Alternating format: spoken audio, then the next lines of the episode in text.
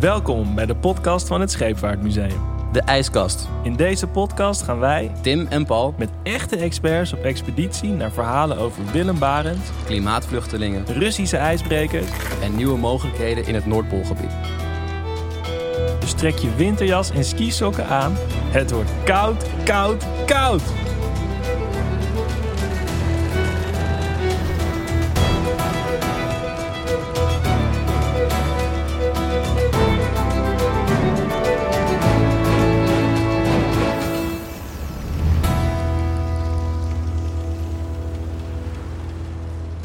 Wegsmelten van het poolijs komen er nieuwe mogelijkheden voor de Arctische mogendheden om zich in dit gebied te profileren. Kapitein ter zee Niels Woudstra bij de Koninklijke Marine brieft ons over het geopolitieke spel in het noorden. Wie zijn de spelers en wat is ook de inzet? We spelen samen levensstratego op het smeltende ijs. Sick, Paul, dat het ook een militair is. Ja, die eh, komen we niet heel vaak tegen in de geschiedeniswereld. Ja, spannend. En ik ben wel echt benieuwd naar, naar zijn visie op het hele verhaal. Ik hoop ook een beetje op classified information. Laten we beginnen.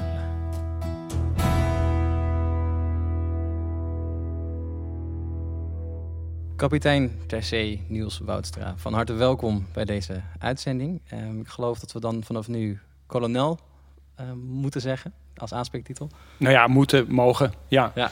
Eh, en anders zeggen we je en, eh, en Niels. Eh, fijn dat je er bent. Ehm, meteen even eh, te beginnen met het volgende. Afgelopen zomer stond er in het nieuws dat Donald Trump Groenland probeerde te kopen. En dat werd enigszins lacherig afgedaan. Maar zegt dat iets over verschuivende belangen in het Noordpoolgebied? Ja, ongetwijfeld. eerder hebben de Amerikanen natuurlijk Alaska gekocht van de Russen in de 19e eeuw. Dus misschien dat Trump dacht van nou, laat ik het nu ook eens proberen met, met Groenland. En wat voor, wat voor redenen zou hij daarvoor kunnen hebben? Want eh, ik zou denken, de Verenigde Staten is groot zat. Het gaat natuurlijk in de, in de huidige tijd eh, om schaarste aan eh, grondstoffen eh, en, en, en visgronden en andere economische voordelen. Dus gebiedsuitbreiding, en zeker als het kan door alleen maar geld te betalen, is dan natuurlijk een aantrekkelijke optie. Je hoeft niet ten strijde te gaan, je trekt de portemonnee en eh, het gaat los. En dat ten strijde gaan, dat mag tegenwoordig ook niet meer sinds 1945 met het handvest van de Verenigde Naties. Dus dat is inderdaad een betere methode. Ja, het is iets, iets veiliger. Ehm, maar er zijn dus wel wat, wat misschien niet vanwe- vanwege de acties van Trump, maar misschien wel wat andere spanningen in het gebied. Want het gaat er geloof ik om dat het, het Noordpoolijs of het landijs is langzaam aan het wegtrekken. Er blijft veel water over. Dus wat, of kun je iets zeggen over de verdeling van grenzen op dat gebied? Ja, we moeten overigens bij de Noordpool natuurlijk wel eh, onderscheid maken tussen landijs en zeeijs. In tegenstelling tot eh, de Zuidpool, eh, Antarctica, ehm, is onder de Noordpool is er geen land. Dus het, de, de smeltende Noordpoolkap maakt dus in die zin ook geen land vrij. Maar aan de andere kant heb je natuurlijk ook een Groenland, heel groot eiland. En daar smelt natuurlijk ook ijs. En dat ijs doet overigens het waterniveau wel stijgen. Dat is wat anders. Misschien is dat even interessant om op- in te gaan. Want als het, eh, het normale ijs, het winterijs smelt, dan gaat de zeespiegel niet omhoog. Maar op het landijs wel. Ja, het is net als een whisky onder rocks. Hè? Je, je, doet daar, eh, je doet daar een paar ijsklontjes in. En als de ijsklontjes eh, smelten, dan neemt het niveau van je whisky niet toe. Het zou natuurlijk wel mooi zijn, maar dat, dat gebeurt Ja, niet. het niveau blijft hetzelfde, ja. Ja. En ehm, is op dit moment, is er naast dat er eh, dus worden gedaan om het met geld te kopen, hadden het net even over, eh, het mag niet meer. Maar ik kan me voorstellen dat er, eh, zeker als het gaat om geld, grondstoffen en dat soort werk, dat er dan wat geopolitieke spanningen bij komen. Er liggen nogal wat mogendheden in dat gebied. Ik noem even de Verenigde Staten of Canada, aan de andere kant misschien Rusland. Ja, er zijn vijf Arctische kuststaten. Dus je hebt Canada, de VS, Rusland, Noorwegen en Denemarken. Omdat Denemarken nog steeds soevereiniteit heeft over Groenland. Dat zijn de rechtstreekse kuststaten. En die hebben dus het meeste belang bij het, eh, bij het gebied.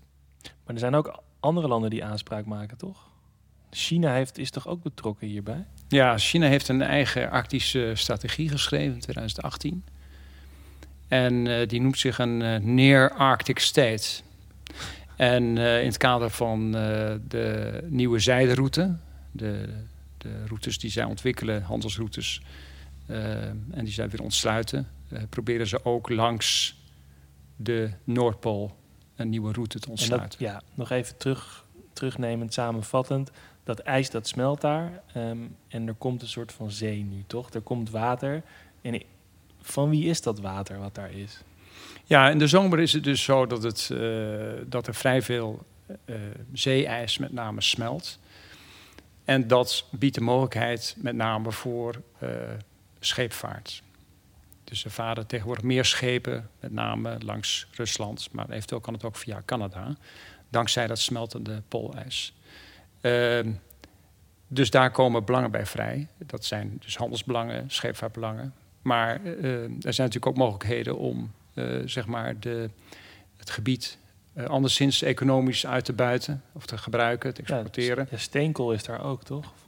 Ja, nou kan ik me voorstellen dat steenkool nogal moeilijk te winnen is. eh, want je moet natuurlijk, eh, het gaat dus Ja. om de Poolzee.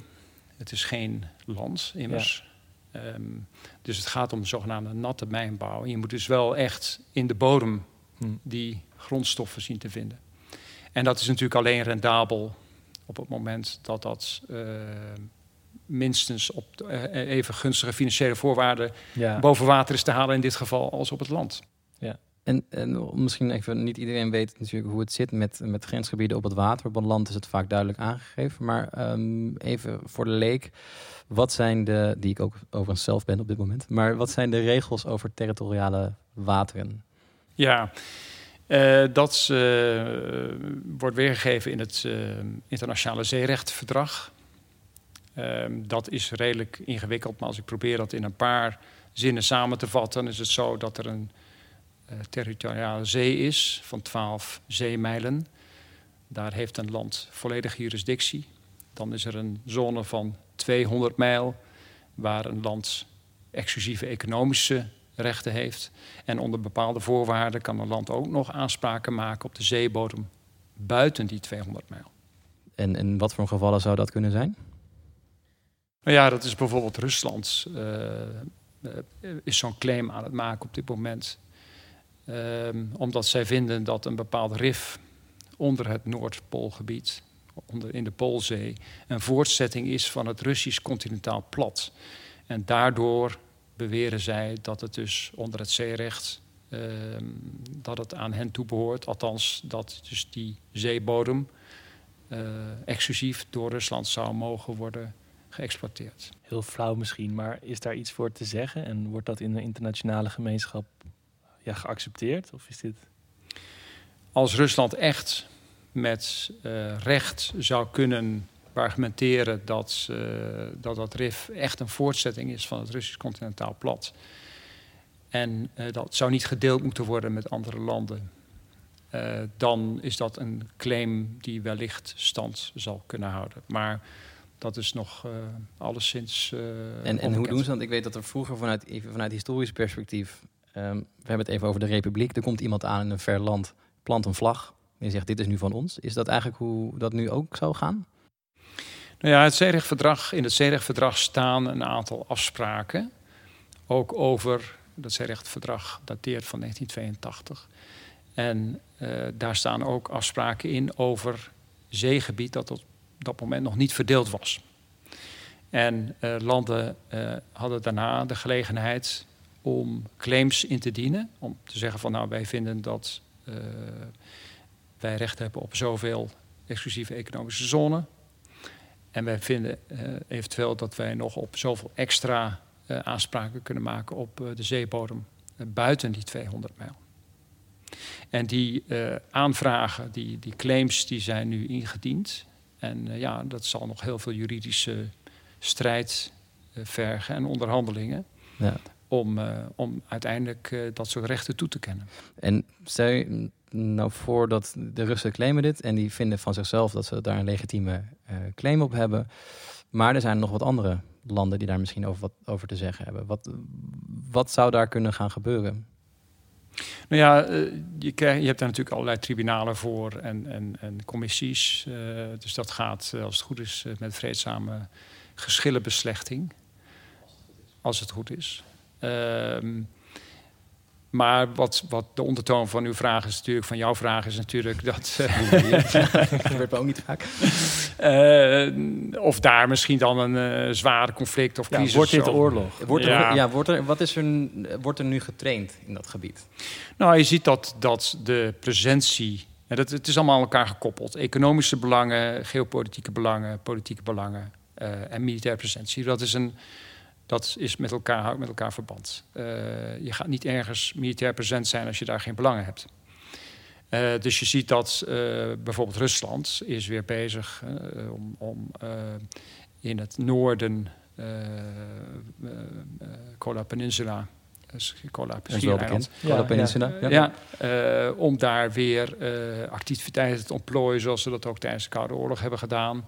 Met de nucleaire onderzeeboten en dergelijke. Dus daar zie je een bepaald strategisch belang. Maar dat heeft geen rechtstreeks verband met het smeltende eh, poolijs.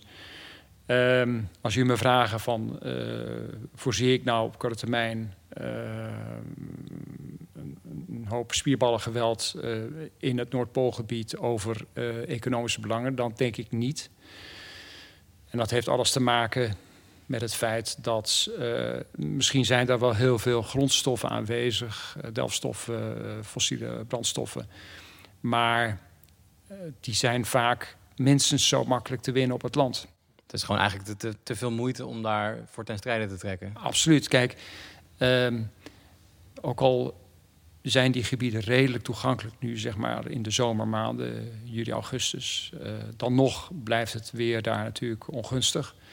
In de wintermaanden moet je er nog steeds niet uh, willen zijn. Het is dan natuurlijk donker, uh, het vriest daar dat het kraakt. en wil jij olie oppompen of zoeken, ja, dan, dan heb je met al die omstandigheden te maken. En dan is het veel makkelijker om bijvoorbeeld schaliegas of schalieolie te winnen op het land. Ja. En dat zie je dus nu ook met de schalieolie- en ga- schaliegasrevolutie. Dat die ook de olieprijs redelijk in balans houdt. Als er schaarste op de oliemarkt dreigt eh, te komen, dan zie je ook dat, eh, eh, dat er meer schaliegas, schalieolie komt. Ja. En dat houdt de prijs dan ook weer Maar dat heeft dan ook misschien weer gevolgen voor... Nou ja, ik denk meteen even aan de, lieve mensen in Groningen. Dat de aardbevingen daar plaatsvinden vanwege allerlei boringen en dat soort werk. Er zitten natuurlijk wel allerlei milieutechnische aspecten misschien. Eventueel ook, ja. Ja.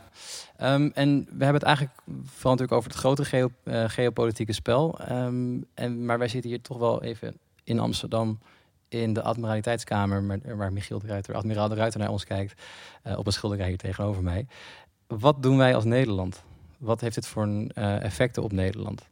Kunnen wij Groenland ook kopen? Nou ja, eh, ik denk dat Groenland niet te koop is, eh, om te beginnen. Groenland is overigens een land met maar 60.000 inwoners. Hè, dus eh, dat is is net, zo, net, zoveel als in Den Helder. Eh, een, een kleine stad. Ehm, ja, en zo'n land eh, is nog steeds, dat land is nog steeds afhankelijk van, van Denemarken. Ehm, en landen kunnen niet gekocht worden tegenwoordig. Dus het is in die zin ook niet, geen realistische optie. Dus eigenlijk, recapitu, gebeurt er niet zoveel. Nou ja, eh, we hebben geen glazen bol natuurlijk. Wat we wel weten is dat dit proces van smelten, smeltend poolijs gaat wel door voorlopig. Daar kunnen we wel van uitgaan. Dat betekent dat de mogelijkheden wel zullen toenemen. En dat bepaalde trends die zich nu hebben ingezet... er gaan nu al een paar honderd schepen per jaar langs het noorden van Rusland... varen er heen en weer tussen eh, Europa en, en Azië. Dat zal ongetwijfeld toenemen. Maar of dat echt een hele grote impact zal hebben op, uh, op onze economie bijvoorbeeld, dat is nog maar zeer te bezien. Als, uh, als laatste vraag, uh, gewoon even persoonlijk. zie jij dit dan um, als toch toenemende spanning op de wereld of vooral als kans of mogelijkheid?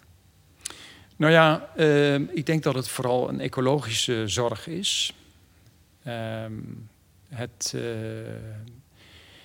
het versnellende smelten van het poolijs kan natuurlijk wel bepaalde verstoringen in het klimaat, verdere verstoringen in het klimaat veroorzaken. Men weet dat niet precies. Dus vanuit uh, klimatologisch oogpunt uh, kan dit misschien wel een, uh, een zorg zijn. Maar of het geopolitiek echt een gebied met veel spanning zal worden als gevolg van het smelten van het poolijs, dat is maar zeer de vraag. Dus wij kunnen vanavond gewoon rustig gaan slapen. Je moet sowieso altijd rustig gaan slapen. Dank u wel.